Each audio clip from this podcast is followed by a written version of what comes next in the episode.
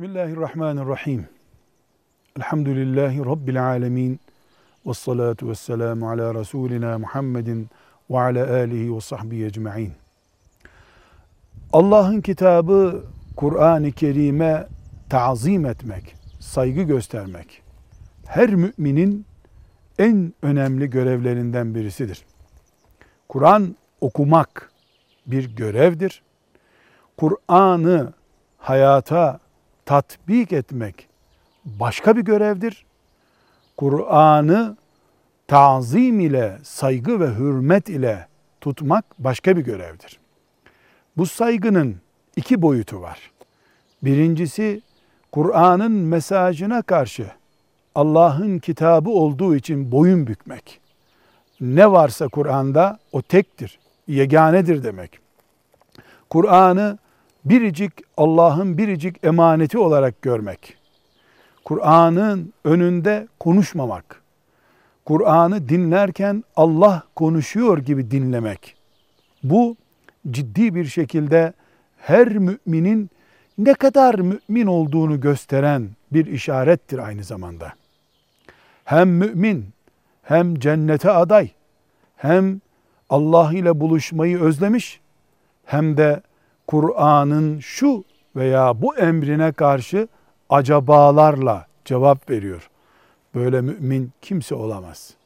Çünkü ruh Kur'an'ın önünde eğilmedikçe, Kur'an'ın hükümlerine karşı ikinci bir alternatif asla olmaz.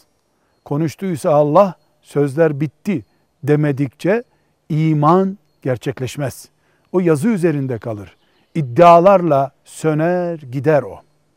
Saygının ikinci boyutu da Kur'an-ı Kerim'in yazılı bulunduğu ve mushaf dediğimiz kitaba saygı göstermektir. Mushafa yani Kur'an'ın yazısının bulunduğu ve iki cilt kapağı arasında saklı bulunan kitaba saygı göstermek de iman gereğidir mümin olmanın gereğidir. Bu saygının en önemli boyutu mushafa yani Kur'an'ın yazılı bulunduğu kitaba abdestle tutmaktır. Hele cünüpken asla tutamayız. Cünüpken asla Kur'an okuyamayız. Ama abdestsiz bir şekilde Kur'an okunabilir. Elle yazısının bulunduğu kağıda tutmak haramdır. Rabbimiz la yemessuhu illel mutahharun buyuruyor. Ona temiz olanların dışında kimse tutmasın. Kağıdına bile abdestsiz tutmadığımız Kur'an kabirde şefaatçimiz, sıratta şefaatçimiz, cennette güzergah belirleyicimizdir. Abdest olmadan Kur'an okunabilir. Cünüpken asla okunamaz hayızlı ve aybaşı iken okunamaz. Abdestsiz iken tutulamaz da. Bunun tek istisnası var. Hafızlık yapan küçük çocuklar Kur'an'dan soğumasınlar. Abdest yüzünden derslerinden geri kalmasınlar diye. Abdest almadan da Kur'an'ı tutup okuyabilirler. Çünkü hafızlık yapan bir çocuk ortalama günde 10 saat Kur'an'la haşir neşir olması gerektiğinden Allah ona bu zorluğu kaldırabilir.